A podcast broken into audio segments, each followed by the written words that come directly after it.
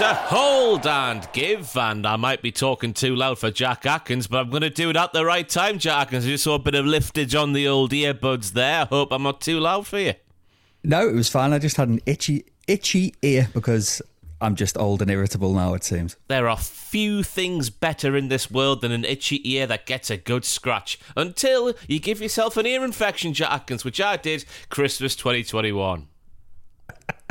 Why does that not surprise me at all? You should have seen. I'll put a picture on the podcast now. Wabosh! There it is, right there. My ear almost doubled in size. That's how infected it got. It was like in the flesh, not in the hole, in the flesh. Right. It's a football podcast. I'm Ross Tweddle, joined by Jack Atkins, and we're here to do the Hold and Give Football Podcast, where we speak about the footballs from around the world of the past 7 days. How's your past 7 days been? It's been very. Thank you. The weather's gone crap, so I'm now in my element. I'm wearing a nice pink cardigan here. Went out for a bowl of Scouse the other day. Oh, it's been wonderful. What's in Scouse? Remind everybody, or just remind me. People might not even know watching this video today. It's just a cheap, thick stew. So it's usually mutton rather than lamb because it's a cheaper cut of meat. Yeah, carrots, bit of potato, and you have it with crusty bread and a bit of beetroot on the side. Oh, it's good for your soul. It is good for the soul. Sounds like it's good for the digestive system as well. This is a football podcast, Ross, a football podcast. But as always, we kick things off on the Hold and Give Football Podcast, as I remind myself to look at the camera right there for the YouTube viewers, with on this day, Clive F.E. Peace Freely, what happened on this day in football history? Well, we are recording on September the 27th. 2023, but on September the 27th, 1879, we had the first ever Birmingham derby with Small Heath Alliance, the club that would later become Birmingham City, defeating Aston Villa 1-0 at their home ground on Munce Street. So there you go. Wow. Yeah. What a lovely name for a ground. Munce, like Nelson from The Simpsons, M-U-N-T. Wow, fantastic. Anything else happen on this day? Oh yes, well it. In 2003, Wimbledon played their first game in Milton Keynes. Boo! Down with the franchises. Yeah, it was a 2-2 draw with Burnley, and I've put here, they changed their name to MK Dons at the start of the 04-05 season, and everyone hates them, so...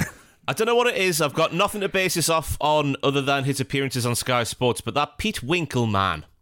The Pete Winkelman, who seemed to be at the forefront of everything MK Dons over the past 20 years, whatever it's been, when they were playing at the hockey arena. I remember those days with Dean Lewington, Ginger Ninja at the back there. His dad is Ray, the assistant manager of Roy Hodgson. I don't know why I know that, but I do. He strikes me, he rubs me up the wrong way, Pete Winkelman. I don't know why I have to say his name like that either. It's Winkelman, but I have to say Winkelman. He's got big 8am Weatherspoons energy about him. It's a used car salesman down on his luck, in for a beer and a burger at 8am when they don't even serve them till 12. Exactly, yeah. But, you know, he's sweet-talked the fella behind the bar. He's like, oh, go on, Tom, old time's sake. And then... tickle me, tickle me. Talking of used car salesmen, on September 27th, 2016, loaf-headed, pint-of-wine-drinking bell-end Big Sam Allardyce, the greatest manager in the world, according to himself, and the then-current England manager, was caught as part of a newspaper sting. So Allardyce was secretly filmed by undercover reporters explaining how to get around FA rules on third-party ownership of footballers. He's also criticising his predecessor, Roy Hodgson, and the England players, and was arranging a £400,000 a year speaking engagement contract, and he was sacked by the end of the day. It's obviously one of the most iconic happenings in the history of the English national team, seeing Big Sam with what still looks like to this day a full pint of wine.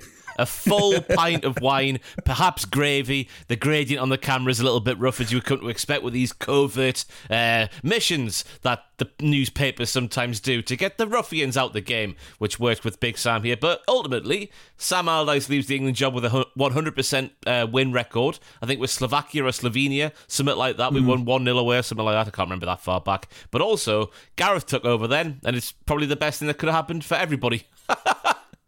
And annoyingly for Sam Allardyce, he can hang his hat on the fact that he has a 100% win record as England manager. So he might be the only one in history to do so. What an arsehole.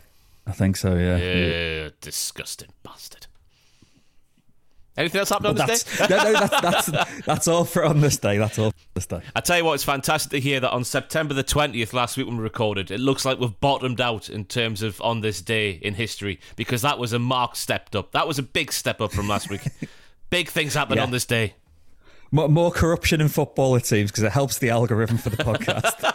Should we go through our favourite Birmingham derby things? I was just thinking in the back of my head there. We sort of breezed past that one. And no doubt there's a villain or a brummie or a whatever Birmingham City fans call themselves listening to this podcast. What do Birmingham City fans call themselves? Brummies! Up the Blues!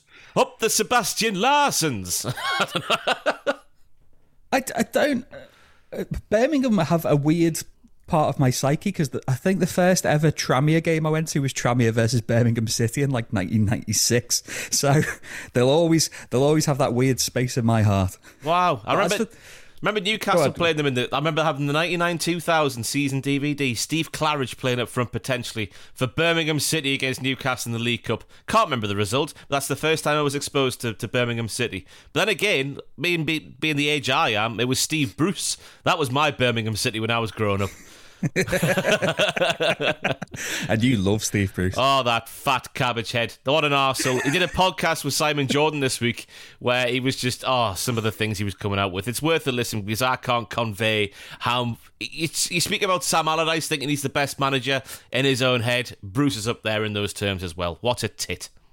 Yeah, He's not covered himself in glory in recent years, has he? He hasn't. The big old dirty dinosaur. Right, we'll move on to the week's headlines. We'll breeze past the EFL Cup last night. Not too much happened. I think Ipswich got through against Wolverhampton Wanderers with a thunder bastard of a goal to win in a 3-2 game. Man United breezed past Huddersfield's Crystal Palace, 3-0 at Old Trafford. Luton got knocked out by Exeter or Lincoln or someone. I forget who it was now, but there wasn't much happening last night in the EFL Cup. But tonight, I'll be live streaming my reactions to Newcastle versus Manchester City because I don't get to pick the Sky Sports schedule, and that's the one that's on television today, and today is the day I'm free. Well, fantastic. Yeah, I'll be finding some kind of means to watch Leicester versus Liverpool tonight. You'll be going to the game because you don't stream things illegally, do you, Jack Atkins?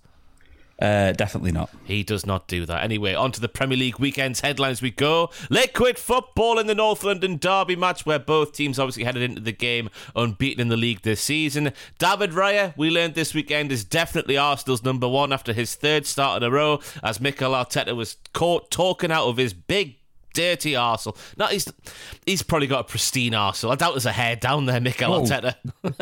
Yeah, it's wiped clean like Lino. Yeah, his Lino arsehole last weekend when he said, I've got two number ones and what a competitive set of goalkeepers. That's a third start in the row now for David Raya. Aaron Ramsdale's been dropped even though he did nothing wrong at the start of this season. Yes, you could label things towards his good name at the end of last season. And obviously David Raya makes that wonderful save in the first half and Aaron Ramsdale had to make sure he was seen like a bloody so he was on the bench giving it the big one, making sure that everyone knew he was really happy for his friend and colleague David Raya. Raya made some great saves in this. Would you say he's justified as number one, or do you think we've not seen enough of him in an Arsenal shirt yet?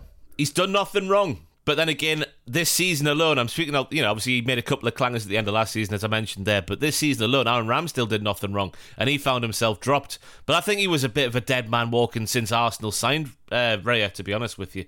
You look at all the metrics, I remember everyone sharing the metrics last season, like the shots percentage saved and all those sort of stuff between Raya and Ramsdale, and Raya was just marginally better in every single thing last season, so I reckon the second he was signed, Arteta sort of did it all right, I think, not being so cold-blooded is to immediately drop Aaron Ramsdale and put David Raya in. But if you're Aaron Ramsdale, you've got to be fuming, surely.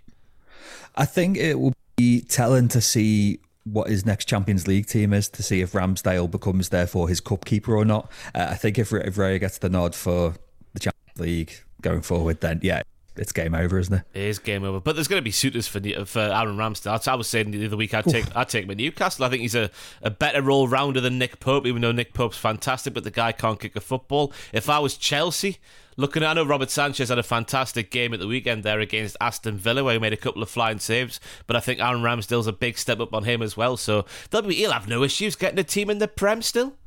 Oh, definitely not. If I was Brentford, I'd be looking at him, but go on to Brentford later.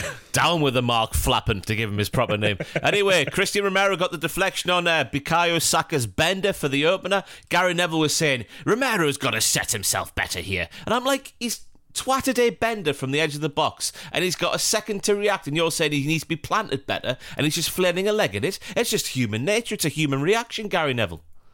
Yeah, I felt really sorry for him because, like you said, it all went tits up, you know, a couple of millimetres either side of where it actually made contact with his knee, and it goes out or it hits the bar or whatever. It was just luck of the draw, Ross. It was the luck of the draw. It was, but outside of giving the ball away on the edge of his own box, which Gabriel Jesus then, luckily for him being James Maddison, put over the Denver bar in a very, very rash one-on-one attempt.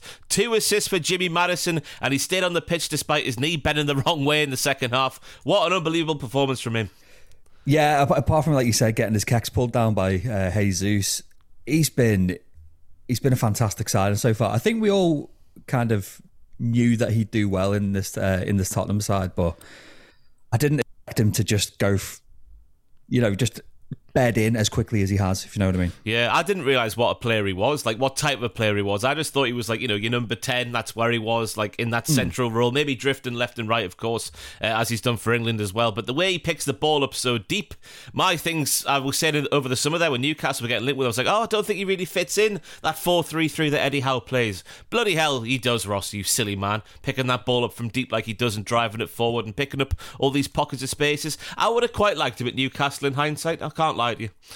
Well, it's what we said, isn't it? It's the freedom of Ange Ball, as the kids are calling it. It's just this Tottenham side just look like they've got the weight of the world off their shoulders. They're just loving the football at the moment. Big time. And then we, of course, go to the second half. Romero then concedes a pen to mark a wonderful day for him. It hits his hand at very close quarters. The ball was heading into the net if it doesn't hit his hand. So I think it's a little bit different to the same incident that happened between Spurs and Man United at the start of the season, because everyone was drawing the comparisons between them. I just think the fact the ball was definitely going in if it doesn't hit his hand makes it a little bit different. But once again, it does highlight the inconsistency of how these officials over here do give penalty calls in the Premier League. We'll be speaking about more incidents this weekend alone later in this podcast, but the inconsistency is doing my tits in. It's been doing my tits in for years now, but this season especially already is just ridiculous. The other ear is itchy, What a treat on a Wednesday morning. I can't believe it. This I was saying before about feeling sorry for Romero. This just compounded it for me. But for me, definitely a pen. Yeah. Like you said, the fact that it was likely to ripple the back of the onion bag, as the kids say, anyway. The book of cliches is out already. It's the time of recording. It's 9:54 on a Wednesday morning. Let's crack that bad boy open. And then, of course, I guess the other big talking point from the game outside of the goals, obviously, Son with a nice finish for both his goals. Jimmy Maddison slipped them in for both of them. But Nketiah's big lunge on Vicario, if that's a yard to the right or the left, whatever way, it's a career ender for Vicario. I was on the live stream on the weekend going, it's not that bad. It's just, he's trying to get the ball that's sort of there, but not really. He's trying to just put some effort in. Watching it back, my God, he got lucky there not to get a red card. Yeah, the fact alone that he was well late, but then when you watch it in slow motion, very high boot, nowhere near the ball, went through him like a... I don't know. I was going to say like a German centre-back, but, that's a phrase I use for other walks of life. I can't believe he stayed on the pitch. Like you said, again, it's if an inch either side, it's a career, and as such, he just clattered him. But even then, it looked like there was intent there. I'm not, saying that there definitely was, but to go in with that velocity that late, it was a bit dodgy for me, Jeff. Yeah, the studs are up, weren't they, Jeff? Clive, Chris Kamara. I guess if Gino De Campo was sat here on the podcast this morning, I guess he would be saying with this incident, if my grandmother had wheels, she'd be a bike. Meaning that he didn't make contact, so it shouldn't be a red card, is what I'm trying to say there. Yeah, but, the refs seem to be making it up as they go along these days, right? They're so bloody well channeling the energy of the PGMOL. Yeah.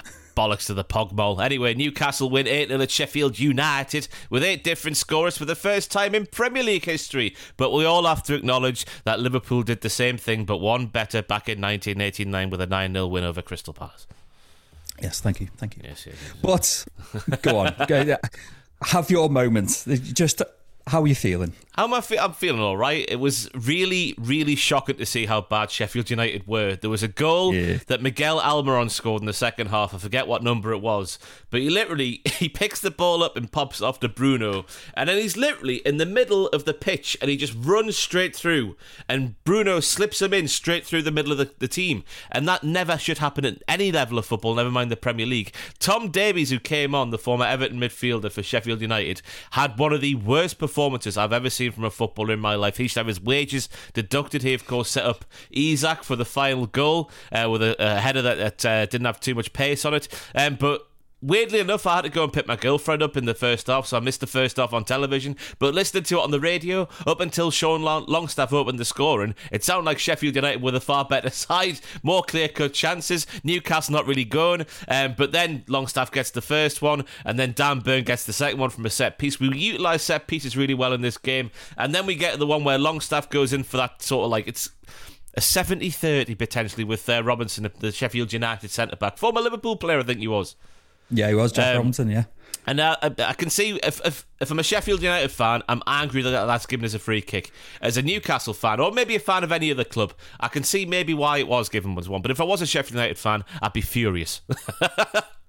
I didn't have any problems with it, but again, it's like you said, it's one of those. You can't really begrudge it too much, seeing it go, because you see similar week in, week out. But for me, if this was Jack Atkins Premier League, I'd be like, good tackle, son. There you go. Have a quarter of an orange, you little scamp. Yeah, it's a little bit over the top, but I think it was fine personally. But anyway, Newcastle capitalised, get Sven Botman getting his first goal. You know, he's played something like 50-something games for Newcastle, and we've only lost 8 when he's been playing, which I think is staggering for a team like Newcastle. I've got Alan Shearer there again. Staggering. He loves that word. But obviously the big headline maker from the game has got to be Anthony Gordon. He was awful last season. Came from Everton. That might have had something to do with it, the way things are run at Everton, the way when he was there for the past couple of years especially. But now he's had an Eddie Howe pre-season. He's as fit as a fiddle. I know he's going to play a run as much as him outside of Miguel Almiron, or maybe someone who takes cocaine a lot. I don't know. His heart might explode if he did take cocaine, Anthony Gordon. But he gets a lovely bender from the edge of the box in the second half. He's just... I didn't expect him to be this good so soon. He started the season amazingly. Since game week 1, he's just looked like a man transformed. Like you've said before, it goes to show what a full pre-season behind him. He knows the squad now. He knows the style of play. But yeah, again, he's just...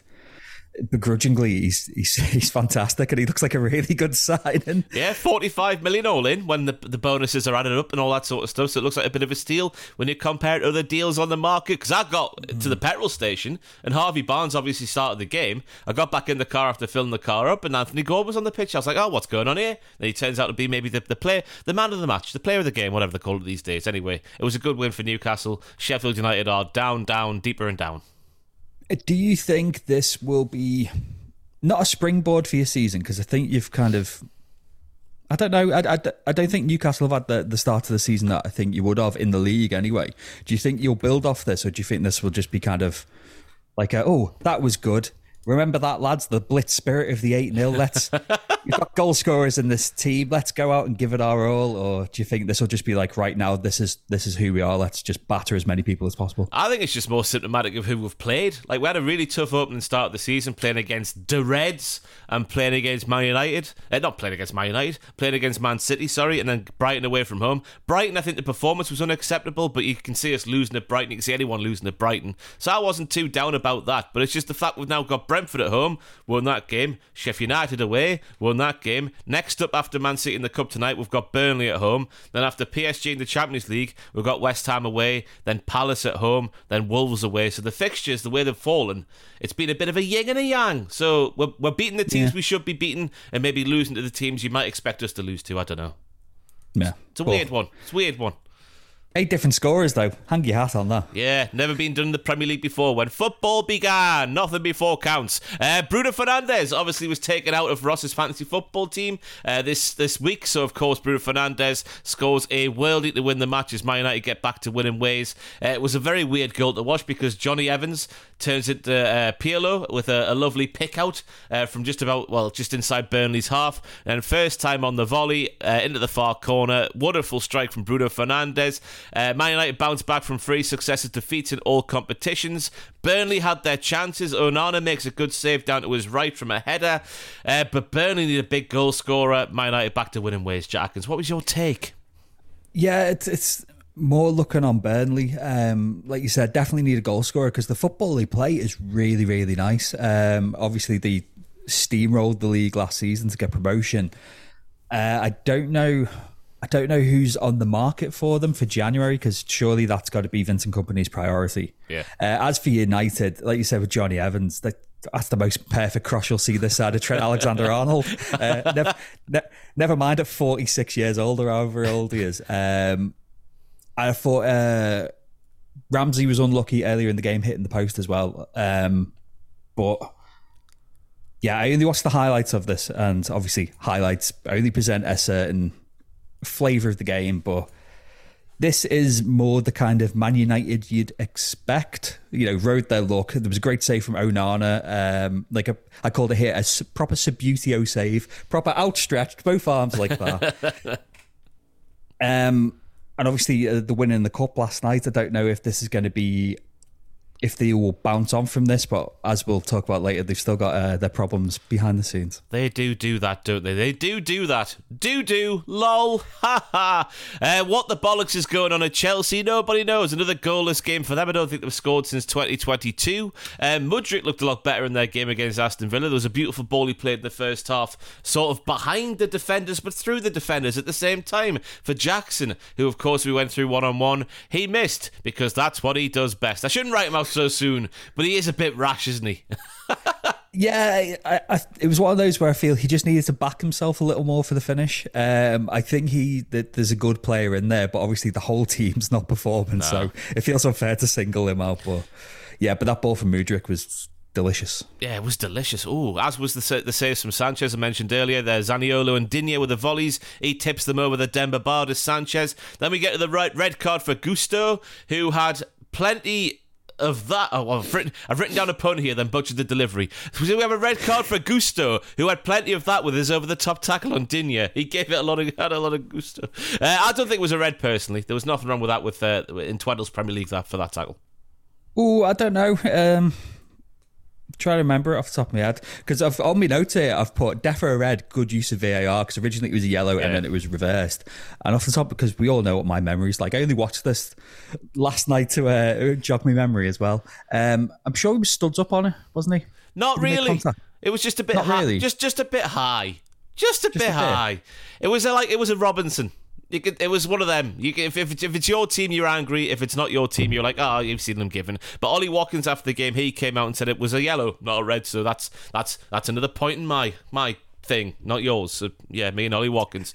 Massive boos for Chelsea at full time, who have now had their worst start since 1978. There was reports of one of the, not Todd Bowley himself, but the other fella who got chased away from the stadium by the fans going down to the dressing room after the game to give the team a pep talk. What's your views on that? I don't like hearing that, me. Yeah, you've hired the manager. He should be the one to do it. I mean, are the players in question going to be like, here's one of the money men telling us to do better? Like, it wouldn't do anything for me. I hope that they give Pochettino time because everyone outside of Chelsea could see this is clearly a project. It's a project that's not working right now, but it is a project. It's a long-term thing. They've managed to coax him back into football. But how much time can he be afforded, really, on the other hand? Yeah, well, they spent all this money and they've gone from from 12th to 14th or 14th to 14th, something like that. So there's been no improvement. But I look at the Chelsea team and I'm looking at the players they've got and I'm just like, the job Pochettino has in his hands. I was predicting maybe they would do quite well at the start of the season. Obviously, I was impressed with Jackson in his pre-season outings against Newcastle and whatnot, and taking all that into account, and the lack of European football being to their advantage. But you look at the team in the Premier League and what it's been doing. even Caicedo is not doing much, and he was one of the standout players in the league last season. So, so it's just the players he's got at his disposal clearly aren't quite good enough to get where Chelsea maybe think they should be. I think it's a weird one now in hindsight, because obviously opening game of the season, Liverpool went to Stamford Bridge and held to a draw, and Chelsea could have and probably should have easily won that, and Jackson had a great game. But now it's looking at, in hindsight, it's seeming from a Liverpool perspective as a missed opportunity to have gone fully unbeaten for the league so far. But it's one of them. You like to think that they'll come good, but I don't know now. It's becoming like a pattern of behaviour for Chelsea, just to be kind of a bit stinking. Talking of stinking now, can I say Raheem Sterling looked absolutely awful as well. There was a one-on-one he missed, which I think was given offside in the end, but the fact he didn't put it in the net was one of the most embarrassing things I've seen, and I've seen some embarrassing things. Anyway, what was I going to say? Graham Potter must be smiling, because I reckon when Graham Potter got the sack, he was thinking, oh God, I've tarnished my reputation. It was growing and growing and growing, year on year on year, but now the fact that Pochettino's got off this start, maybe people might realise it wasn't down to Potter, maybe it was a problem bigger than he. Yeah, potentially he'll be... I was going to say laughing all the way to the bank, but that's the reason Chelsea are in this mess in the first place. Speaking of the bank, the Ev have got some money, and they won at the G-Tech. That's how the chant goes. 3-1 it was to the Ev, in a result that nobody saw coming, I don't think. Brentford had only lost one of the last 18 home league games in the Premier League, but the Ev get their first win of the season. Doucouré opened the scoring with a nice finish on the half volley, who... for Everton could have been 3-0 up at half time watching that game on Saturday night. Tarkowski gets the second goal against his former team, where the commentator was like, he left under a cloud, what a charlatan. And I looked it up, and he refused to play against Burnley when he was heavily linked to sign for Burnley back in the days of Sean Dyche. So that's why he left under a cloud, which I didn't know. No, I didn't know that either. Yeah, what an arsehole if you're from a Brentford perspective. And then I tell you what, I was happy to see Dominic Calvert-Lewin on the score sheet with a decent little finish in the second half, going through Mark Flappin, as we like to call him on the podcast, the absolute poo house that he is. And based on chances alone, Everton should have won by a far bigger margin than they did. But as we all know with them, they do struggle to put the ball in the net sometimes. Yeah, it was like opening weekend, was it? It was Fulham, wasn't it, where... if they could finish things, they would have won that easily. They'd be in a better position than they are now. There is a team in there, but it's a question of consistency. It's a question of finishing on a more regular basis. Can Calvert-Lewin stay fixed? I think he's a really good player, but he's made of crisps. As for Brentford, like we were saying about flapping, Flecken was flapping again this week. They looked sloppy at the back, obviously this weekend, the other week against your boys in the black and white. But look, they've only conceded 9 this season, which is, you know, I think puts them in like the kind of top half of the table in terms of goals conceded already. But these last 2 games especially, they've just looked rudderless at the back. Yeah, I mean, when they came to Newcastle, they set up with a 3-5-2. I think they went back to a back four for the game against Everton because they were at home. But I tell you what, they just don't have... It's like watching... but not... This is going to sound weird. In terms of their defensive play, it's like watching Bolton back in the day. Not in terms of their attacking play, because they're a lot nicer on the eye than what Bolton used to be. But it's like that, just sitting deep, men behind the ball, everyone's got their position, you don't move from that position, that's the formation, stay there, or die. Die! Like a badly thought out game of chess, Ross. Exactly. Never ever played a game of chess, me. Never ever.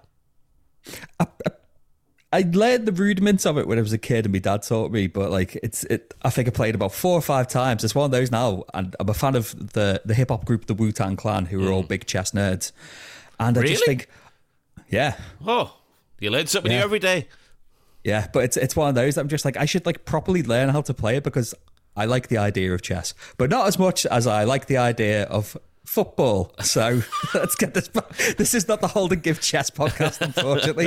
Coming soon. So we've had itchy ears, we've had chess, we've had... I don't know. Anyway, Luton's penalty in their home draw against Wolverhampton Wanderers highlights yet again a lack of consistency in how their referees award them. I just burped there. I had a rather strong coffee just before the podcast. Wolves head coach Gary O'Neill came out to the press after the game and said, I've looked at the rule book. The rule clearly states if the ball hits a player on the foot, foot and then hits the same player on the hand via a clear deflection off another part of their body, it can't be given as a penalty. But what happened in this game? The ball did that to Gomez, I think it was, for Wolves in the middle of the park, number 8, and they gave a penalty. So what are they doing? They're just making it up as they go along.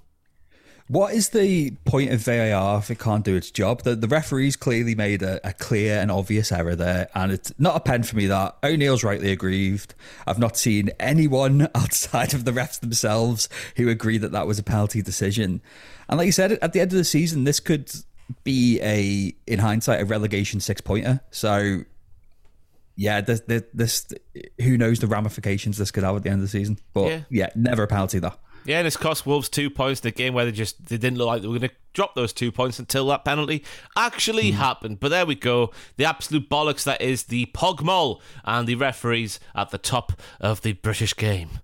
Bastard, the lot of them. Anyway, general football headlines now. We've got Napoli striker Victor Osimhen, yeah. Osimhen. So Napoli's dropped a bollock here because Osimhen missed a penalty in Sunday's 0-0 draw at Bologna before coming into some little bit of bans from his own team who employs him. They uploaded a video to TikTok which showed Osimhen just sort of begging for a penalty, then putting the pen wide. I don't know what they were trying to achieve with it, but now it looks like Big Victor and his agent or whoever is going to be potentially launching some legal action. What they said in the formal statement from his agent, Roberto Calabria, they said, "What happened today on Napoli's official profile on TikTok platform is not acceptable. A video mocking Victor was first made public and then, but now belatedly, deleted. A serious fact that causes very serious damage to the player and adds to the treatment that the boy is suffering in the last period between the media, trials and fake news. We reserve the right to take legal action and use useful information to protect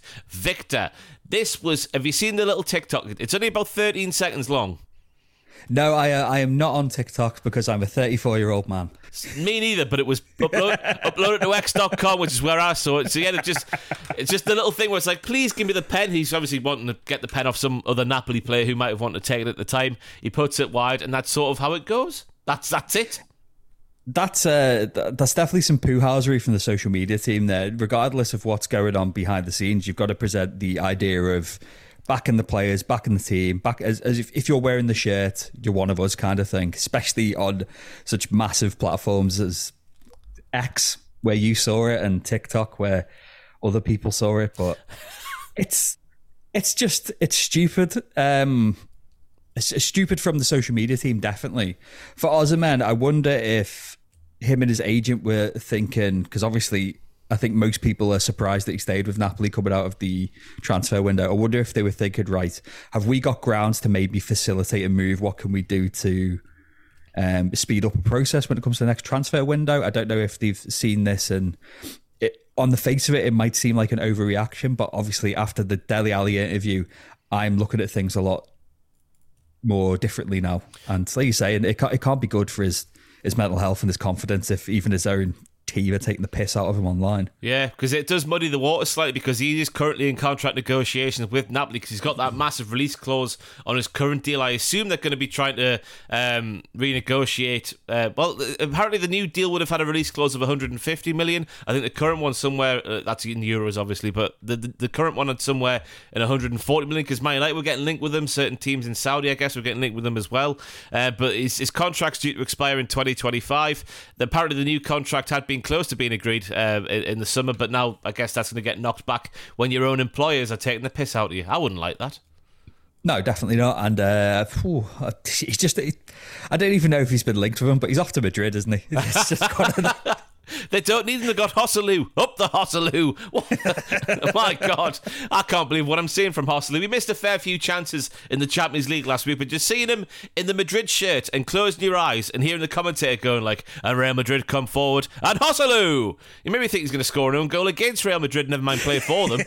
He was wank for Newcastle. Anyway, senior figures at Manchester United are hopeful that Jadon Sancho will be reintegrated into Eric Ten Hag's senior first team plans. Sancho is currently training away from the first team after his social media thingy where he claimed he was a scapegoat after Ten Hag revealed the winger was not selected for Manchester United's loss at Arsenal due to poor training levels. The 23-year-old initially refused to take down his post from X, but later agreed to move it from his feed. He's also deactivated his Instagram account now, which I guess is From a player's perspective, and you've been through this, I think that's quite a sensible thing to do, because you're just going to get yourself into trouble in the future again, aren't you, if it's there? Surely. Yeah, I don't even know how people so ensconced in the public eye even have, obviously for lucrative, you know, advertising deals. But if I was a high profile name, I would not have social media. I would not be going anywhere near it. It must be just, especially if you're in a little bit of controversy like that, just open it up so people tell you you're a knobhead. It must be horrible. Yeah, but I guess in terms of the pantheon of, like, you know, arsehole social media platforms, the Gram's at the bottom, is it not? You'd like to believe, but obviously you've got stories, and you could live broadcast and stuff like that quite easily on Instagram, can't you? So yeah, that's only me going off personal experience. Twitter's a different game. Death threats on Twitter, but not on Instagram. Up the gram. Sancho is apparently still refusing to apologise to Ten Hag for his social media thingy, and the Dutchman has suggested in press conferences he will only be allowed to return if he does apologise. He said after Saturday's game at Burnley, it depends on him. So if I was Sancho, I'd be saying, sorry, sir, please get me back in the team. I've not had a good couple of years. The only way is down from here. Which is, yeah, seems to be the kind of side of the coin I'm sitting on. But I did see a take from someone recently on Twitter saying, imagine you are Jadon Sancho, though, and even though you've been, you know, underperforming and you've not justified your price tag, imagine being frozen out by Ten Hag while the club's making overtures to try and bring Mason Greenwood back. You'd feel a bit... Oh, yeah. You'd feel a bit aggrieved, wouldn't you? So, again, this was just someone on Twitter/X's opinion, but it made me think of it that way, thinking, oh, yeah, if that was me and I was seeing that kind of stuff and I was feeling a bit jaded anyway, that possibly would play into my thinking. That makes me think there at Ten Hag, you got to think about the possibility of the club overruling the manager. I guess that wouldn't be a thing, because surely Ten Hag seems like a man of integrity, even though he is a bit of a poo house. Surely if the club were overruling him, because you think about the way he's dealt with Sancho, the bollocks that Mason Greenwood's done, it's a different level completely, obviously. So surely we want to get rid, would he not? I don't know. It's made me think a completely different way. That take, it's spot on. Yeah, but as for the, like I was saying, the current rift between Ten Hag and Sancho, I don't see how this gets repaired, really. You'd think Sancho would be looking for a way out of United, but on his wages and considering his form, where does he go apart from Saudi? Which is horrible to say because how old is he? 23. Yeah. I don't know. Like I said before, I'd have him at Liverpool if he took a dramatic pay cut and just got his head down and played with his mates and good old Jurgen Klopp. But because we saw at Dortmund, he's a fantastic player, but something's just got lost in translation. Big time. News close to your heart now, Jack Atkins. According to Radio Marca, who I assume are associated with the publication Marca, are saying that Xabi Alonso will be the new Real Madrid head coach next season. He was only hired by Bayer Leverkusen in October of last year, with the team's second bottom after 8 games, but come the end of last season, Bayer had finished 6th, 12 points off 4th, which I guess is an achievement in itself, being where they were at the start of the season. But they also got the semi-finals of the Europa League, getting knocked out by Jose Mourinho's Roma.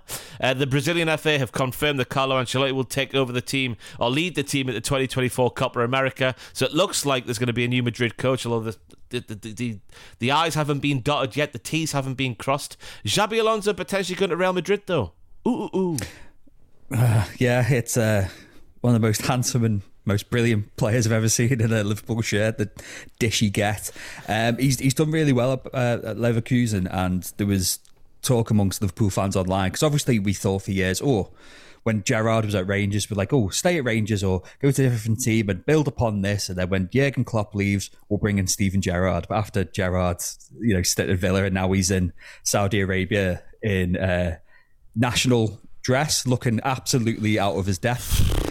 Robbie Fowler, on my Instagram, you know, sometimes it's like suggested for you pops up and you just get a random picture in your feed. A picture of Robbie Fowler wearing the Saudi garb popped up for me. What's he doing over there? He's involved with one of the B-League teams. Yeah, one of the B-League teams. Robbie Fowler. Anyway, what were you saying? But yeah, after Gerrard had kind of his managerial career had sputtered, we thought, fantastic. We'll ride the Jurgen Klopp train for as long as possible, and then hopefully bring Alonso in, because Alonso is still very.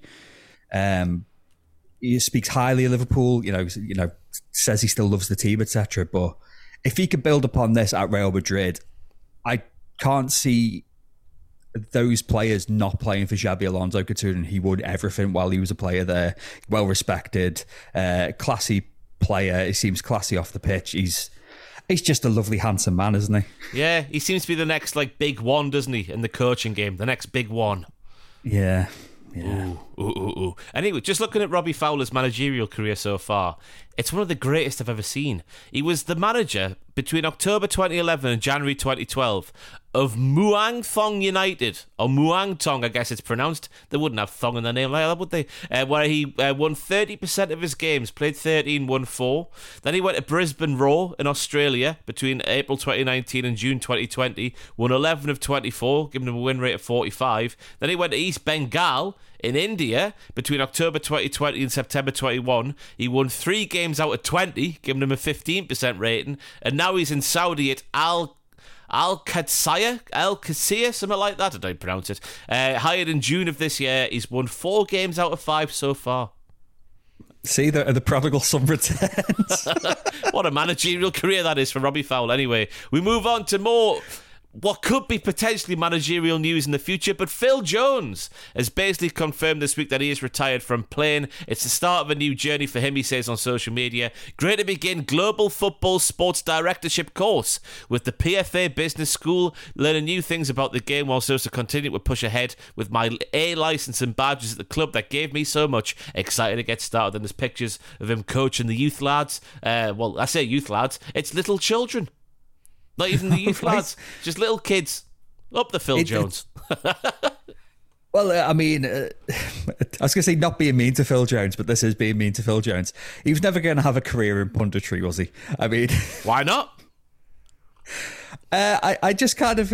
I kind of get the image of him just being a deer in headlights. Do you think of all those faces he pulled? But imagine that in front of in a studio setting with him sweating with all this makeup and studio lights on him. Imagine that, you just hear... It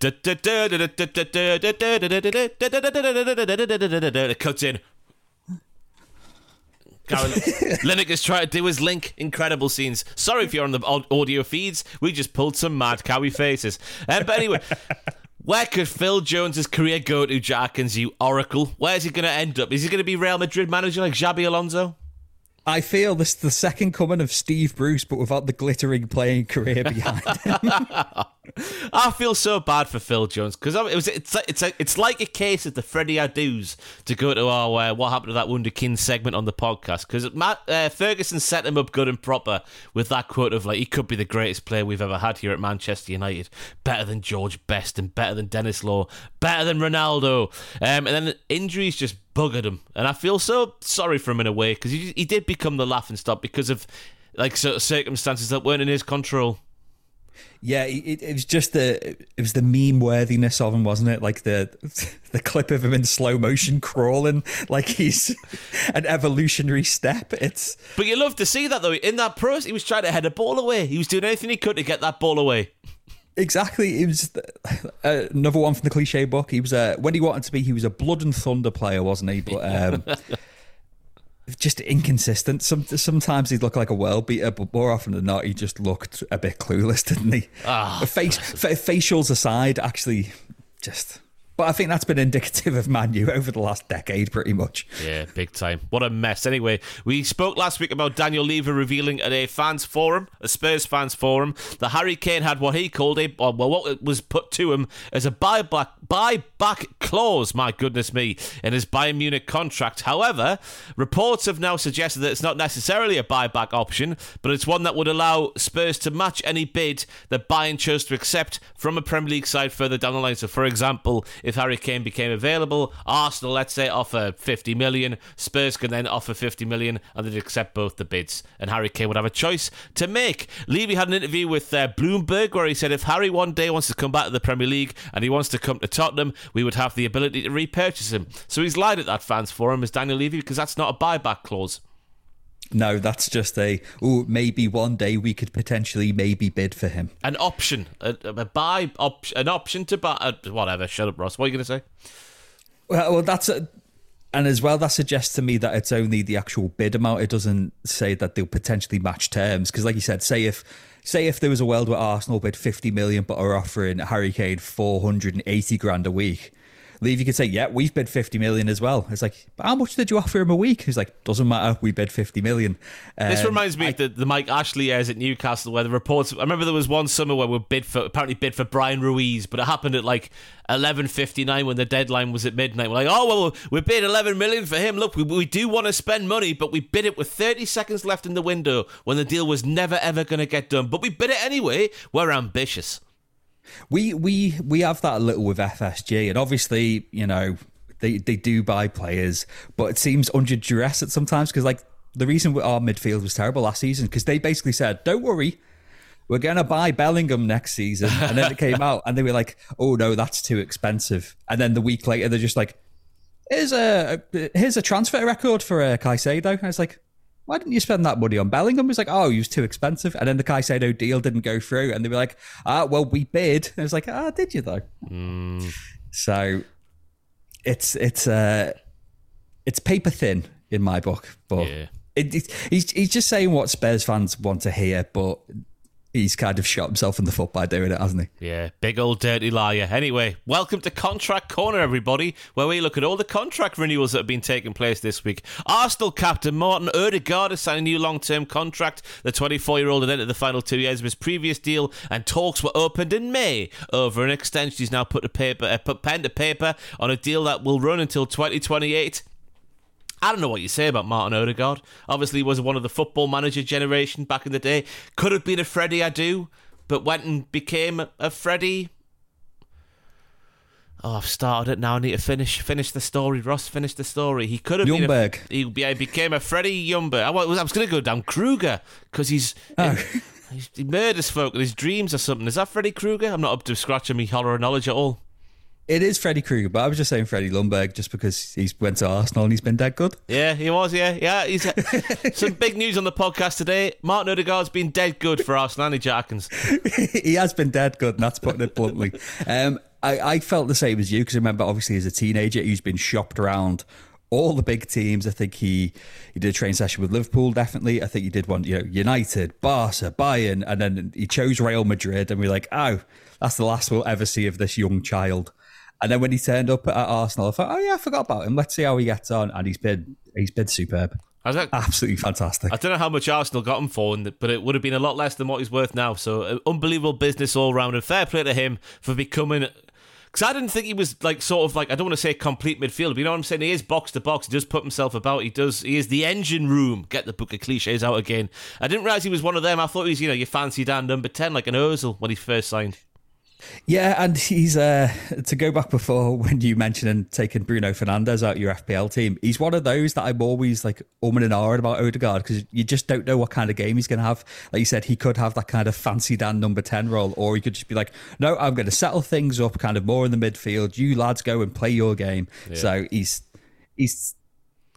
yeah, I don't want to use the word complete because that just seems a bit extravagant, but He's a very good midfielder, Ross. He's up there, isn't he? And also in Contract Corner this week, Liverpool have confirmed that Kostas Tsimikas has signed a new long-term contract at the club. He's 27 years old and signed from Olympiacos in 2020. And of course, is highlighted for the Reds with scoring the winning penalty in the FA Cup final last year. 28 appearances in all competitions last season. What's your feelings on this? Because obviously you've got to have a squad to compete in football, but getting this guy down to a long-term deal when he's not really... I know he's not there to be the first choice left back, but he thought he would make more of a competition for Robertson potentially than he has done. That's from an outsider looking in. Yeah, because when we tried playing him in that kind of the Trent Alexander-Arnold, you know, role that where he kind of like goes into midfield a little bit, it doesn't really work for Tsimikas. But he's well liked. His nickname's the Scouse Greek, and he always goes on saying that's Kyriakos, is it not? You can't tell away from him. No, because he was just like a Greek god. He was just... But I think he's on his way to maybe becoming a low-level cult hero like Kyriakos did. But he's very well liked. He seems like a nice lad. He doesn't seem... You never hear stuff about him being miffed about, you know, not starting week in, week out. He seems like the kind of player where he realises he's part of a very, very good squad and he's got his part to play. A lot of us did... think that he would be sold in the summer because we thought we can get money for him. So It remains to be seen if this is just to protect his value potentially. But overall, I like him. Like you said, having him as a squad player, and we're competing on four fronts this season, so we need everyone we can. So yeah, I like him. Fair enough. Seems like a nice fella. He does seem like a nice fella. Julian Nagelsmann. Put your teeth in, Ross. Has been announced as Germany's new head coach ahead of Euro 2024. The DFB. What an ominous name that is for a football federation. Confirmed earlier this month they parted way with Hansi Flick following their shock 4-1 loss to Japan in September, extending their poor run of 4 wins in 17 games. Then Rudi Völler from the FIFA cover then took over. Well, not the FIFA cover. The FIFA promo image everyone saw with a big curly mullet. Oh, just thinking about that spit and that mullet makes my skin crawl from way back in there. But Germany, of course, were eliminated at the group stage of the 2022 World Cup and have not advanced beyond the last 16 in any competition since Euro 2016. And it's weird how football works, isn't it, Jack Atkins? Because Nagelsmann, he took over from Flick at Bayern München.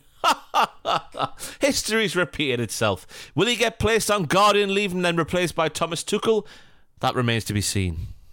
I don't know about gardening leave, but I do think that the DFB, as we've come to know them, you know, in their hearts, they're just like, we want Tuchel or we want Klopp. Everyone else would be fine, but if we can get Tuchel or Klopp, that would be very, very good.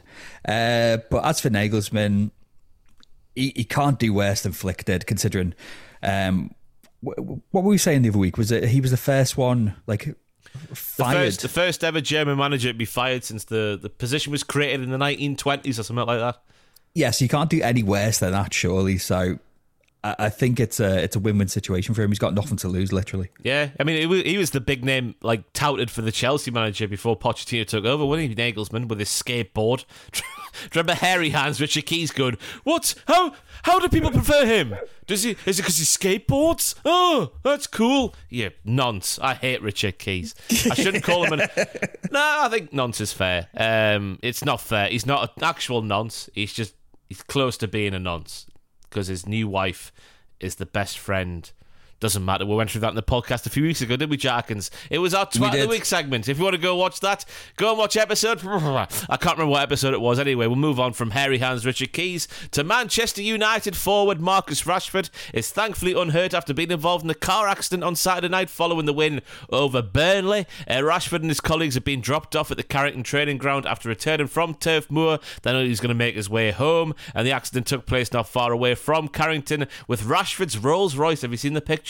Involved in an accidental collision with another car. Images were posted on social media, so significant damage to the rear of his car and debris littering the road. Rashford was reported to have immediately got out to check on the driver of the other car, and then Bruno Fernandes once again there with the assist, kind of, cleaning up far behind after leaving the Carrington training ground as well. It's apparently stopped, we've checked on everyone at the scene as well. A United spokesman said in a statement, thankfully both were uninjured and no ambulance was required. So those pictures, oh, I know it's like a week's wage for him, a Rolls Royce, but still, my arse would be red raw. No, I've not seen the images of this. I saw the fallout of people being arseholes about Rashford online saying, oh, he's got a Rolls Royce, has he? I thought he was, you know... If you had that money, you would, wouldn't you? You would. Yeah, what they expect them to get the bus? Like, it's it's not his fault. He's at that level of the game and gets paid that money. It's not his fault. Yeah, but it's. I like the fact that Rashford got out and checked on the other driver. It seems very of his character, doesn't it? But like you said, as long as everyone's all right, yeah. And I'm sure he's already driving his backup Rolls Royce, isn't it? Something like that. Big time.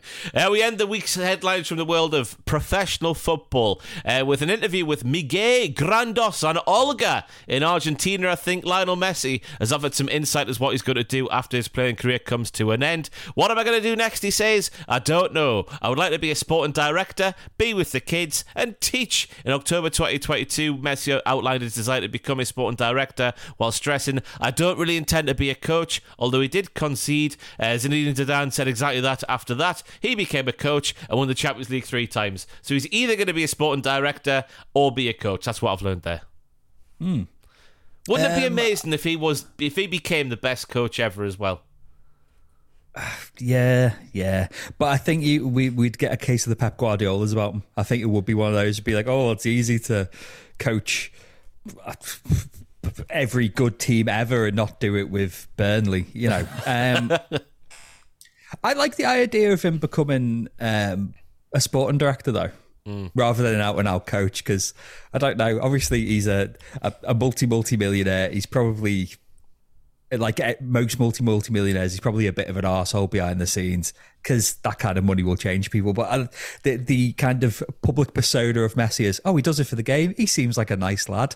Oh, he won the World Cup for Argentina. He did that for his people. And you like the idea of him just being like, that's me done being potentially the best of all time. Better get this next generation ready. All come and sit under the learning tree of me, Lionel Messi. It's like he's in the room. That was a perfect accent as well. I think you'll hear, yeah. But I reckon if you look at his contract that he got for his move to Inter Miami, and the business of football, if you want to put it that way, nobody knows the business of football better than him when he's got like Apple TV ramifications in his own bloody football contract. So who better to be a sporting director and sort out all that sort of stuff than Lionel Messi and his agent, presumably as well, working in the background. Well, whatever he takes, he's going to be back at Barca. We'll have to see if they can afford him. Oh, who am I joking? Of course they can. When they've got no money, they can afford everybody. So yeah, Lionel Messi will be the sporting director of Barcelona in the not-too-distant future on a massive wage that they can't afford to pay, but still do. Anyway, we move on to our highlight of the week. I'll kick things off, Jagan, since I think you went first last week. Istanbulspor, to give him their full name, welcome Galatasaray to the Atatürk Olympic Stadium on Tuesday evening in a Turkish Super League match. Karim Aktürkoğlu, oh God, stepped up to take a spot kick for Galatasaray, but instead of putting his foot through the ball, the 24-year-old ingeniously laid off the ball to the on-Russian Mauro Icardi. You know him, off the football and the wives. That is him who's involved with a wife and another wife, isn't it? Is it him? Is it Icardi's wife who's very, let's just say, vocal about his career choices? Yeah, something to do with wives. Yeah, I'll have to Google that. I should probably Google it before saying it anyway. The highlight of the week isn't that, his wife's. The highlight of the week is the fact that the keeper had been floored because of a little dummy done by Aktürkoğlu. God, I can't get his name right. But of course, he did the old Thierry Henry into Robert Perez, or Perez into Henry. Perez into Henry. Henry was running on it, wasn't he? And he could have put the ball into the empty net, but no, he doesn't. He puts it wide. The keeper's down. It's an empty net from 12 yards, and he puts it wide. It's fantastic scene. I can't play the footage for you now on the podcast on YouTube because I think we would get copyright claimed from Turkey. It's not like Honduras last week with the big tech earl. We're not scared of Honduras here. We are scared of Turkey. But yeah, if you just type in his name on social media, you'll see it. It's an unbelievable miss and it's fantastic to see it happen for me. I thought they changed the rules about penalties, that you couldn't do this kind of poo-housery anymore. The ball's got to travel forwards, hasn't it? So as long as it travels forwards, that's fine. Whatever, like length of the forwardsness, I think it's fine. I don't know. I'm like a referee, Jack, I just don't know the rules. I just make it up. Just make it up. Yeah. Yeah. You're glad to see things like this not pay off, aren't you? Because it goes against the spirit of the game, Ross. Yes, it does. But it does look wonderful when it comes off. There wasn't the Ajax one back in the day that was the originator. I forget who it was now. I can't remember. Was it Cruyff? Let us know in the comments down below if you do know. What's your highlight of the week, Jackins? Well, because we haven't mentioned the fact that Jurgen Klopp's mustard reds are indeed mustard, and just because I want to make you feel sad about not signing him, it's Dominic Szoboszlai just being absolutely brilliant. And even though we were 3-1 up against West Ham, he was pressing like a feral dog, like we were in the 90th minute chasing a win in the Champions League final, and he's brilliant and I love him and he's very good and it made me happy.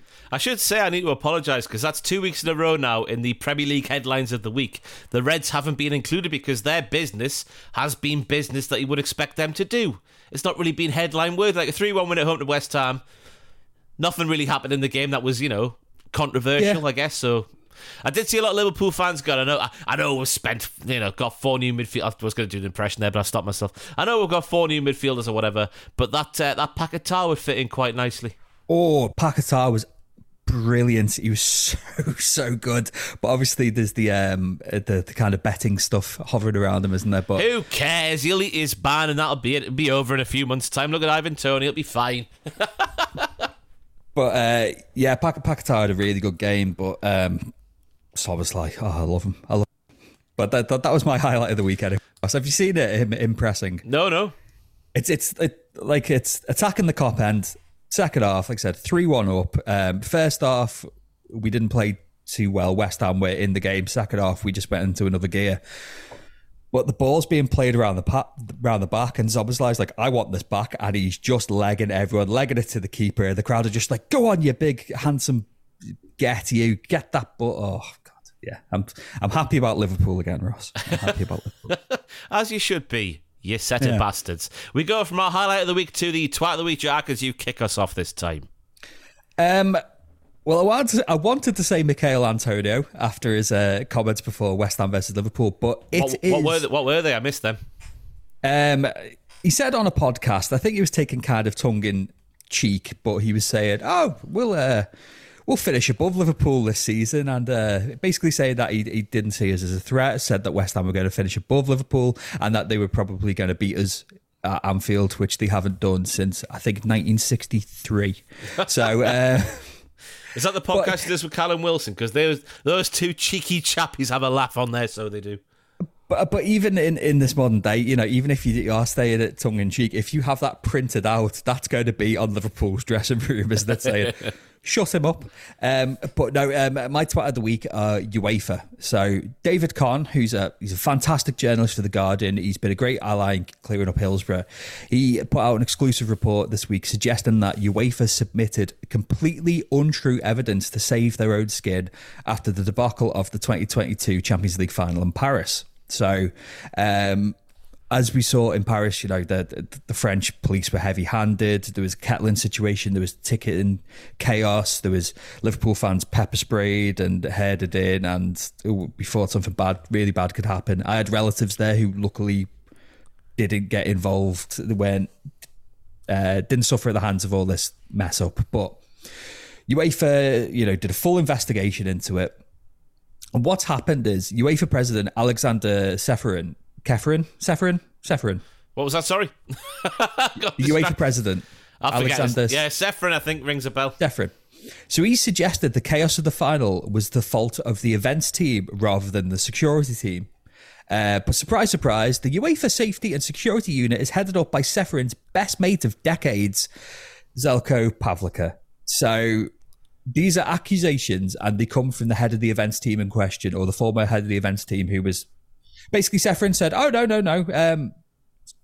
The safety and security of the Champions League final, which went by the wayside, that wasn't the fault of the safety and security team. It was the fault of the events plan team."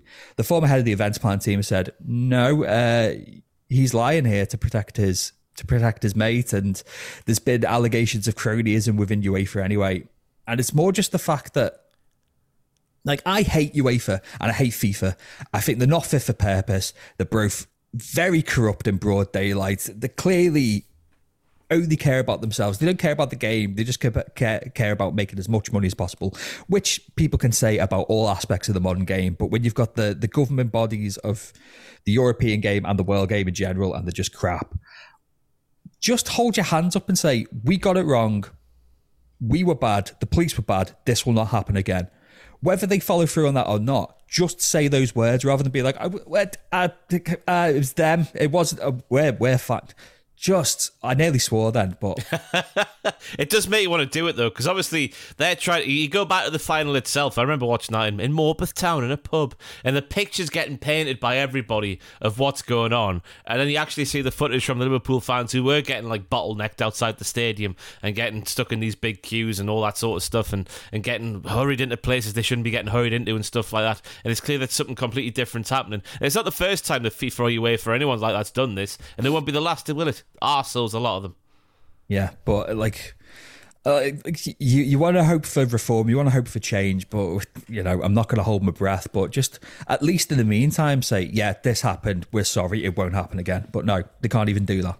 It's something to do with the French as well, you know, because it's happening. I've got a thing at the weekend there, because I know a couple of people over at the Rugby World Cup at the minute, and it's happening in those games as well, so the French have got something to answer for as well. I think I've heard it's something to do with the actual makeup of the Stade de France itself, that the way to get in, you've got to go under underpasses and, you know, the police kettle it off, but also I can't remember which, is this Saint-Denis part of Paris, but there's, you know, gang activity and it's a bit rough as well. So they're just saying, all these tourists, go to that rough area over there where there's, you know, no obvious, you know, route into there. And it's just bad infrastructure as well as, you know, corruption. Yeah. It seems that's there's no way to say it. Who's your twat of the week, Ross? Well, I was just saying, I was going to mention the Rugby World Cup because it was in Marseille, where I knew people having the same sort of issue. So it's happening in Marseille. Because I went to Marseille in Euro 2016. I've got to say, it was, apart from Russians coming down to the harbour and slashing folk with machetes and then running up the big alleyway there to a big group of them, and the police coming and the fire service coming with the big water cannons and whatnot, and then the Russians jumping in the home end after the game. Aside from that, it was a completely seamless experience, but it would appear in recent years the sort of infrastructure of how they set up these stadiums for these big tournaments that happen over there is wrong. So get it sorted out, French. Get it sorted out, French. The French, please. Le French. La French, please. Get it sorted out. S'il vous plaît. Right, my twat of the week is none other than Jermaine Jettis, who is a Pettis. He tweeted on Sunday. Was it Sunday the 24th? It was the 26th on Tuesday, the 25th on Monday, and the 24th on Sunday. He tweeted, complete S-house of a referee. They're all ruining our game. And then on Monday, he had to put out an apology. I hold my hands up. I got it wrong yesterday. I should know, more than most, the responsibility we have as fans, players, and pundits, and the impact our words online can have. It's an area I've been vocal in. My emotions got the better of me, and I apologise to the FA and all match officials. And you might be wondering there, why is Jermaine Jettis, the big old Pettis, being so vocal with his apology after clearing out a clear bell end of a referee on Sunday? Well, just a few weeks ago, Jermaine Jettis, the massive Pettis, was fronting an FA and a Premier League and an EFL campaign to protect match officials. The FA, in a statement, are said to be, in quotation marks, very disappointed. The things that Jermaine Jettis was saying in the promotional video, where he's looking like a member of a 90s pop band, says, we've all got to do better at all levels. He then goes on to say, no more surrounding refs. He then goes on to say, no more abuse. And after all of that, he tweets out, what else, you know, what of a referee? They're all ruining our game. What a fantastic turn of events. Yeah, he's a bit of a pedest at the best of times, but I'm in two minds about this, because obviously there's the turnaround of it and being like, oh, well, I've got an agreement and I've got to go back on my word. But at the same time, it is... everyone is getting sick of the refs at the moment. So I'll accept him being a twat of the week. Yeah, it's just the fact he's accepted money for a cause, obviously. Yeah. And whatever it is, a campaign, I should say, yeah. And then he's just gone back on the campaign a couple of weeks later, forgetting about the paycheck, forgetting about the thing he filmed a couple of weeks earlier, and just making the right arsehole of it. Because he's not sorry about what he said, he's just sorry the fact that people have gone, wait there, Jermaine Jettis, you big old Pettis. Fishbowls. I don't like him because of his fishbowl comment from back in the day. Jack Atkins said they played for Newcastle. It was like living in a fishbowl, because people walk up to you in the street and go, oh, you play for Newcastle, I like you. Knobhead. What does he expect? Anyway, welcome to Brighton Hove Albion fullback Purvis Estepinian. What are you talking about, eh? What are you talking about? This comes to us this week, where, of course, we take an opinion, a hot one or a cold one, from a listener of the podcast, and then pull it apart in several directions. This week's submission comes to us from the originator of Welcome to Brighton Hove Albion fullback Purvis Estepinian. What are you talking about? Jordan Powell. He is the guy who messaged Atkins with the idea, and here we are today, breaking down all kinds of boundaries and setting new records in the podcast world. But Jordan reckons that Man City Centurions of the 17-18 season is a bigger achievement than Arsenal's Invincibles. Ooh, ooh. Oh, just to set some context for you, Manchester City in the 2017-2018 season, as a result of City setting an English top-flight record for the most points in a single season, 100 obviously, the team received the nickname Centurions. The team set a number of Premier League records during that season, including most points, 100, most away points, 50, most points ahead of second, 19, most wins, 32, most away wins, 16, most goals, 106, best goal difference, plus 79, and most consecutive victories of 18 in a row. The team also equaled, as I get an itchy ear right now, oh, it feels lovely. The team also equaled the record for the earliest Premier League title win with 5 games to spare, beating every other team in the league throughout the season and recording the most consecutive away wins with 11. If there was a record there to break, they broke it. In comparison, Arsenal, the 03-04 campaign, we all know what happened. Played 38, won 26, drawn 12, lost 0. 90 points, which is, as a Liverpool fan, I guess, like, you know, we got 97 or whatever that year. But still, who is he right, Jordan, or is he wrong? Are the Centurions a more impressive achievement than Arsenal's Invincibles? Jordan is wrong. I think the Invincibles is more impressive, because the Centurions, obviously, it's incredible, but City have come close to that so many times in the years since. Liverpool have come close to that. Half the records that City set in that season, Liverpool broke when we won the title in 1920. As for the Invincibles... In 1920? In the 1920 season, sorry. Sorry, I was like, he's not dragging up history from 1920, is he? No, in the 1920 season, you know, we had most points ahead of second. We had earliest the Premier League was won, and also the latest the Premier League was won, which is a record that can never be broken.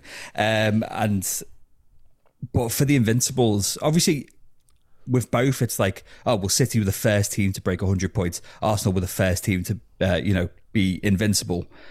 But that's the one people chase. It doesn't matter if you got 100 points, if you've got 95 points. If you're first and you win, you win.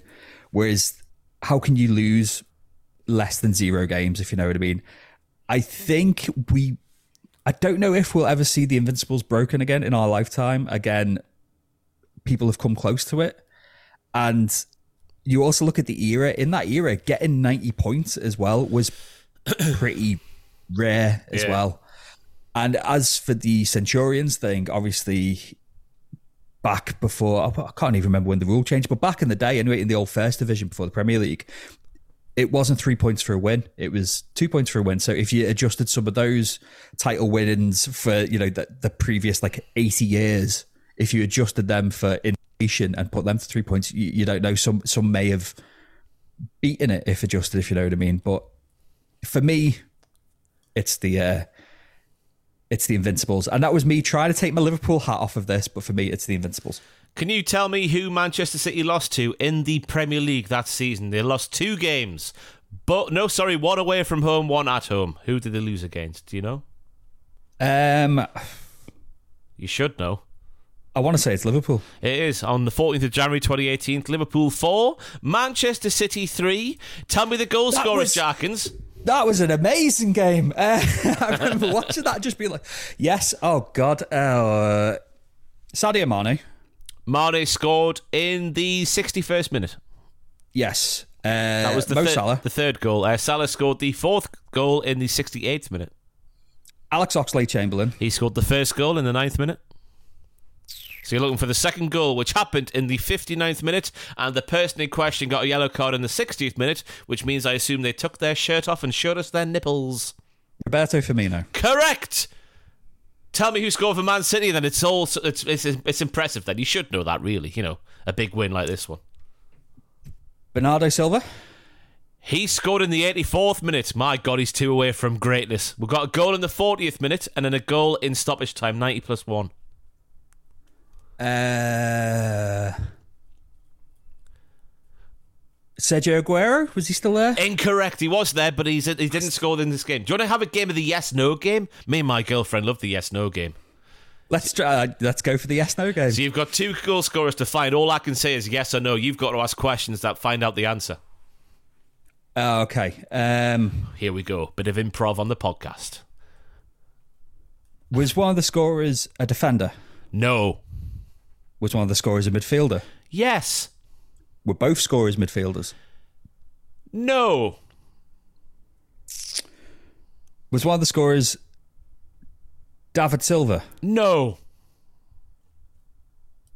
Who else? They've had so many players. Was one of the scorers Gabriel Jesus? No. Was one of the scorers Brian Kidd? No. We'll give this another half minute or so, then we'll wrap it up before it gets a bit too much. Put me out of my misery. Go on. Leroy Sané, who was the, he's a winger, like attacker. Yeah. He scored in the 40th minute, then Gundogan got the second. Yeah. Sorry, I remember watching that game. I remember specifically being at parents' house front room, still had, I think, either the Christmas decorations were still up or they'd just come down, and I just remember thinking, this is amazing, and then thinking, oh no, we're going to throw it away, just going to sit here. But yeah, it was a great season that. It was... cricket, yeah. I can't believe I remembered so much, but I just remember Oxlade-Chamberlain absolutely banging it in, and you used to be like, oh, and probably throwing a cup of tea across the room. I wonder what you were doing there. You're like, oh. And the other game that Manchester City lost that season was at home to Manchester United. That game where Man United scored a couple of goals in quick succession in the second half to win 3-2. But in terms of Jordan's opinion of the Centurions being a bigger achievement than Arsenal's Invincibles, the fact that Arsenal's been done once, I think I disagree with Jordan. The Invincibles is more impressive, because that's what they always say, isn't it, these days? When Manchester City lose their first game, well, I guess we'll have to wait until next year to see the Invincibles finally beaten. I know you could say that they drew 12 games, which is maybe, a bit too many draws if you want to put it, if you're a real football purist, but I just think the fact that nobody's done it makes it a far bigger achievement. Yeah, and I don't know, I think both will be put to bed when the first team lifts the quad. I think that's going to be the unbeatable one that stands above all others. But, and then what is it like when we're 95 years old and, I don't know, Birmingham City are doing the quad while being invincible as well? Who knows? But... Hey, do you reckon it could happen this season? No. I'll say yes.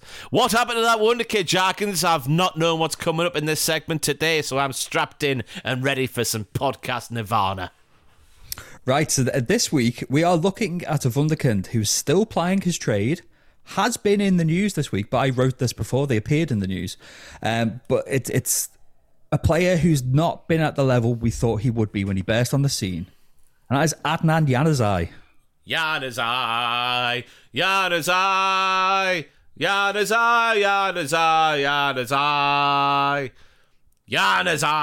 I remember going to the... Back when I was at uni, it's Sunderland. This is how badly they struggled to sell tickets back then for Premier League football, remember? The University of Sunderland would get a batch of free tickets, and I want to say it could have been anywhere up to 1,000, because in the top tier at the stadium, like along from where the away fans sit, there was a few blocks of seats that were all students. I was like, this is so many tickets to get away for free. I went to so many Mackham games for free. All the big teams, obviously. In that 13-14 season especially, Januzaj, I think, scored in the 13-14 season at the Stadium of Light in a game I was at. I do think I'm right there, but I could be wrong. I might check that while you're telling me about Adnan Januzaj. Well, don't worry. I'll tell you myself. Here we go. So...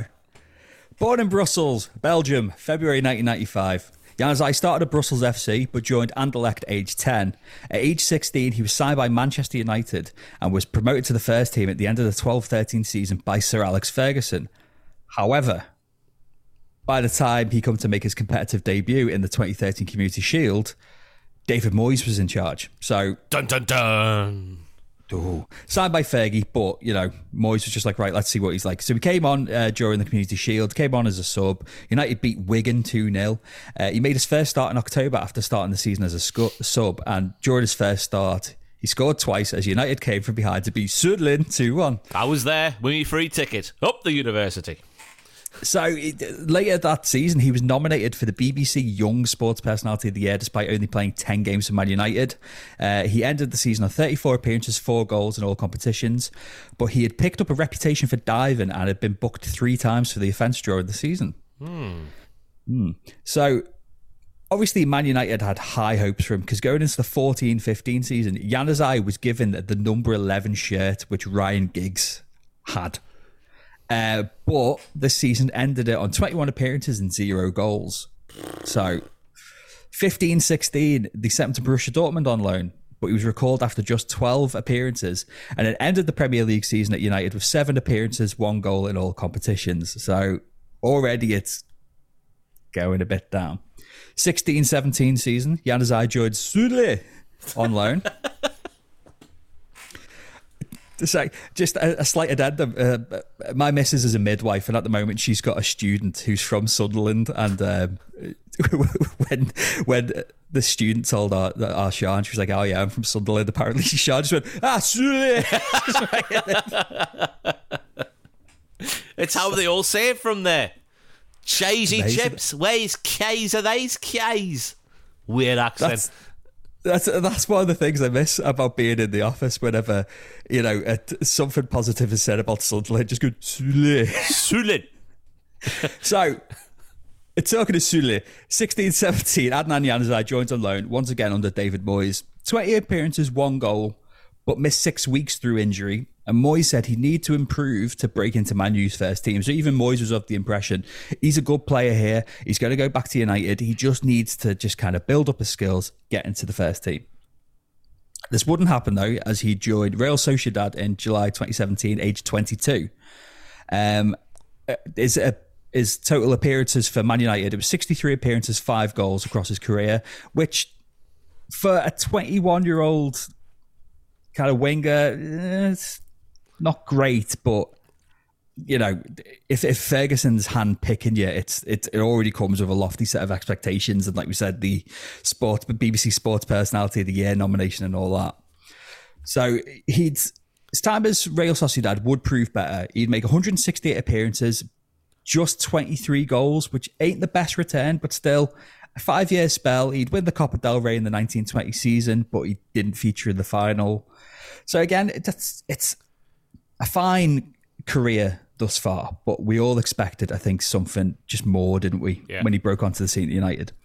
He got released by Sociedad at the end of the 21-22 season, and he'd end up at Sevilla on a 4-year deal, but he just made 6 appearances before heading to Istanbul, Basaksehir, easy for me to say, on loan.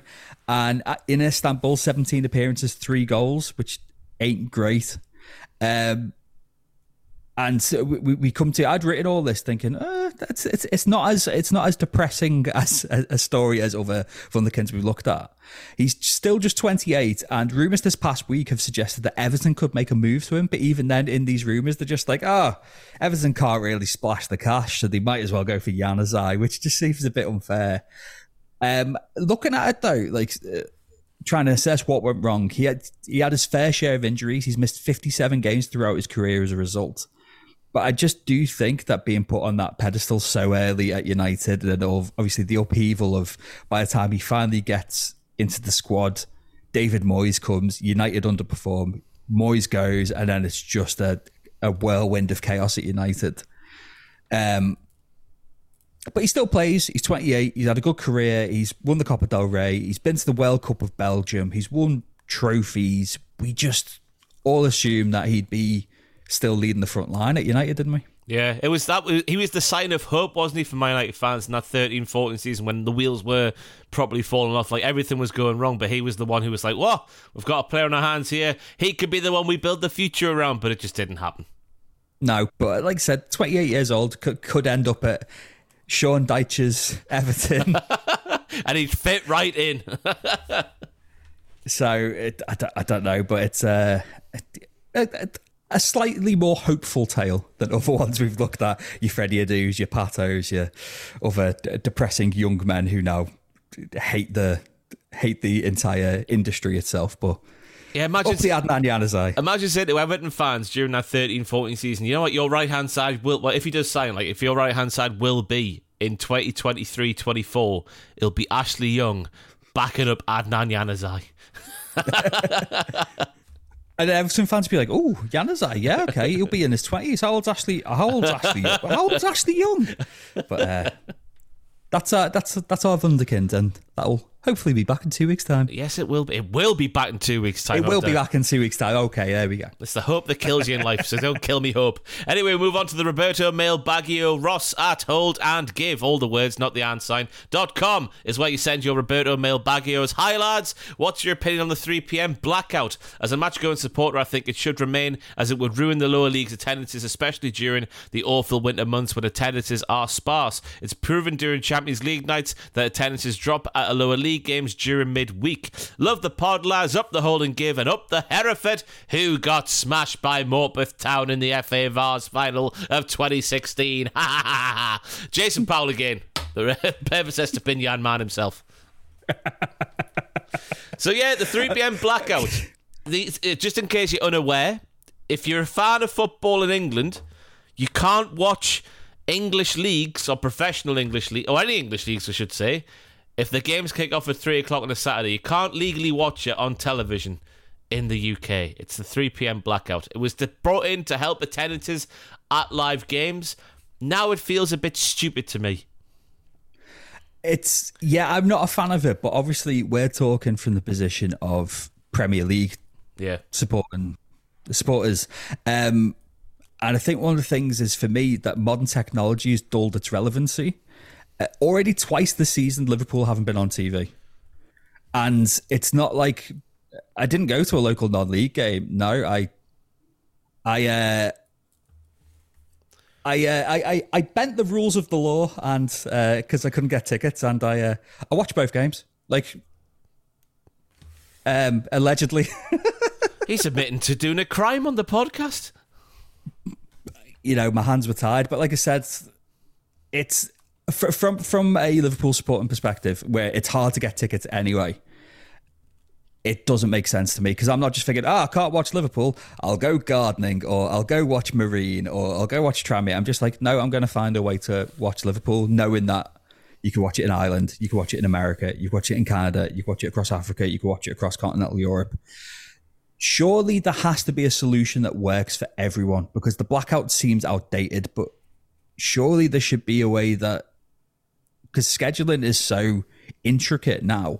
And obviously we're seeing more midweek games. We're seeing Friday night games, which I'm not a fan of in the Premier League. I'm a traditionalist. The Saturday, a Sunday, occasionally a Monday. But there's got to be a way of making it all work, surely.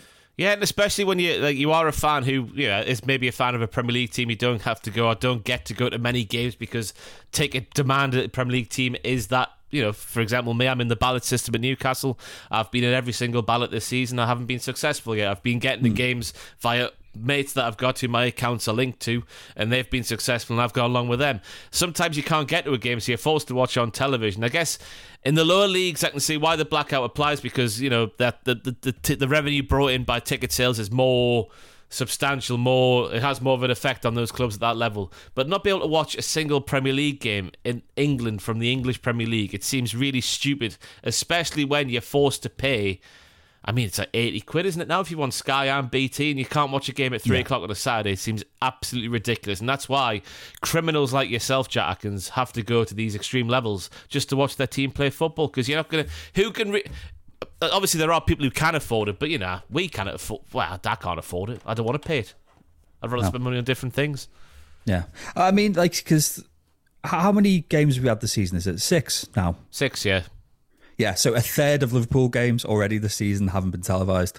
For me personally, one was because of the 3 p.m. blackout, and on Sunday, West Ham versus Liverpool just wasn't chosen for broadcast, which seems ridiculous as well. So, and that's a big game, and I was just like, well... I'm going to watch it. I'm going to find a way to watch it. Like, I'm just waiting for this this Netflix of football to come about, because I think that's the way to make it work for everybody. If you put everybody's teams into the same streaming thing and make everybody pay £10 a month, whatever, the amount of money that can then be trickled down surely to the lower league teams as well as the Premier League teams, who will bring in the majority of the subscriptions. You got to recognise that, I guess. But the trickle-down effect, because the pyramid is the pyramid for a reason, and the trickle-down effect that does help them out is there for a reason. Surely that's the way to solve all the issues. It was one of the American sports streaming services years ago. I can't remember if it was hockey or baseball, but I'm sure there was a way in place that you bought a subscription for your team, but part of that subscription was you could pick a second team as well. So say if you're in a title race, and so you could have a subscription to watch your main team and whoever your rival was, just to keep an eye on it. So, and but like we say though, the pyramid, the trickle down effect, I don't trust the system to make sure that these teams are fairly compensated. So yeah. It's surely something suggests that in the 21st century we can come up with it. Because when was the blackout introduced? Was it the 50s, 60s? I don't even know. It's been a thing as long as I've been alive, that's for sure. Yeah, because when I've explained it to Sian, because Sian's not really the football fan. Like if there's a big match on or whatever, she'll come watch it with me, but she's not really too arsed. And when I explained it to her, she just went, "That's ridiculous." And I was like, "Yeah, but to the lower league and non-league teams, it is the difference between life and death." Yeah, it is. It's that big. Good morning, lads. I hope you're well. I imagine Ross is still in a state of euphoria after Newcastle's win on the weekend. My question is somewhat related to Newcastle absolutely battering Sheffield United over the weekend. As you probably already know, when a Premier League team is relegated to the Championship, they receive parachute payments, which amounts vary depending on how long they've stayed in the Premier League to begin with, to cope with player wages and the reduction in TV revenue compared to the Prem, which almost always results in these teams then going back up again within one or two seasons. Because of this, we seem to have an increase on yo-yo clubs over the years, with the likes of Leeds and West Bromwich Albion, West Bromwich Building Society, never staying in the same division for too long. My question is, do you think the clubs going up and ultimately the Premier League and Championship would benefit from the reverse of this when they are promoted? So what's the reverse of a parachute? A rocket payment. Something that makes you go up. Some kind of windfall. Yeah, a windfall when you get promoted for a few years, I guess, is what we're saying here. Obviously, there is already prize money up for grabs and the playoff final is still dubbed as the £100 million game. However, unfortunately, this doesn't seem to be enough anymore to give teams a chance of keeping up with already established teams. If you look at the bottom three this year, it is already the three teams that came up last season. And unfortunately, it doesn't like this is going to change anytime soon. If teams are given almost a helping hand when they are promoted, and if they stay up for a season or two, surely this will lead to a better competition overall and edge us closer to this level playing field, in abbreviated commas there, fantasy that some fans have, which is never gonna happen. They could also lead to different teams being relegated / promoted each year, making the leagues a little more exciting and increasing the chances of tin pot clubs like Luton getting their chance. As I say this is more hopeful than usual, but still jaded Birmingham City fan whose club finally has received the resources to make a challenge for that top six promotion. Oh, I need to cough. It would welcome a couple of quid from the Premier League if, on the off chance, we bungled our way to promotion. I appreciate this is a long one, but like our Lord and Saviour Peter Drury, I like to tell a story. Tell me that again. Cheers, lads. Keep up the good work. Up the Hold and Give faves and pools, and keep right on. That's from Ryan in Birmingham. What he says makes sense, but what if your team gets promoted, gets the first windfall, but then goes back down and then needs some sort of parachute payment anyway? I guess that's the only flaw in it. Yeah, and I think as well, say if you were the team that finished 16th in the league the season before, you're likely to there be outspent, potentially. Yeah, you're going to get less money than the team that comes up. Yeah. This is more is this like an NFL franchise thingy? Because isn't it when the team who finished bottom at the NFL, or whatever it is, the football league in America's, they then get the first draft pick of the best player from the next season, if that makes sense? Is that... Yeah, something like that. Yeah. Yeah. So Manchester City, for winning the league, they get £10. But Luton, for getting promoted via the playoffs, get £350 million. But it's one of those, though, because say you did come up and you spunked all this money on wages and still went down.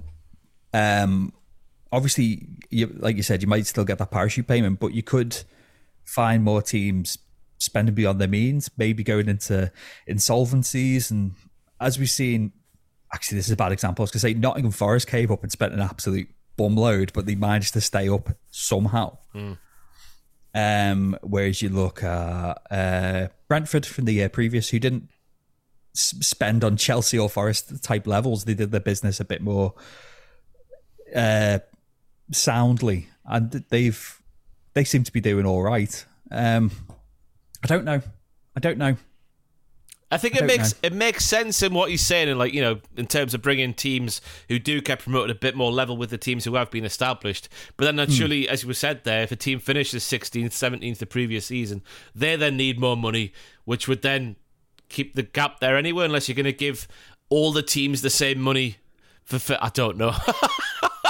Yeah, because like you said, with the example of West Brom, I hated West Brom for a bit. I was just like, can we just have a league in between the Premier League and the Championship, which is just West Brom on their own, because they were too good for the Championship and not good enough for the Premier League, and I got bored of seeing them come up. And then Steve Bruce took over, and now they're completely nestled in the Championship. Up the Steve Bruce.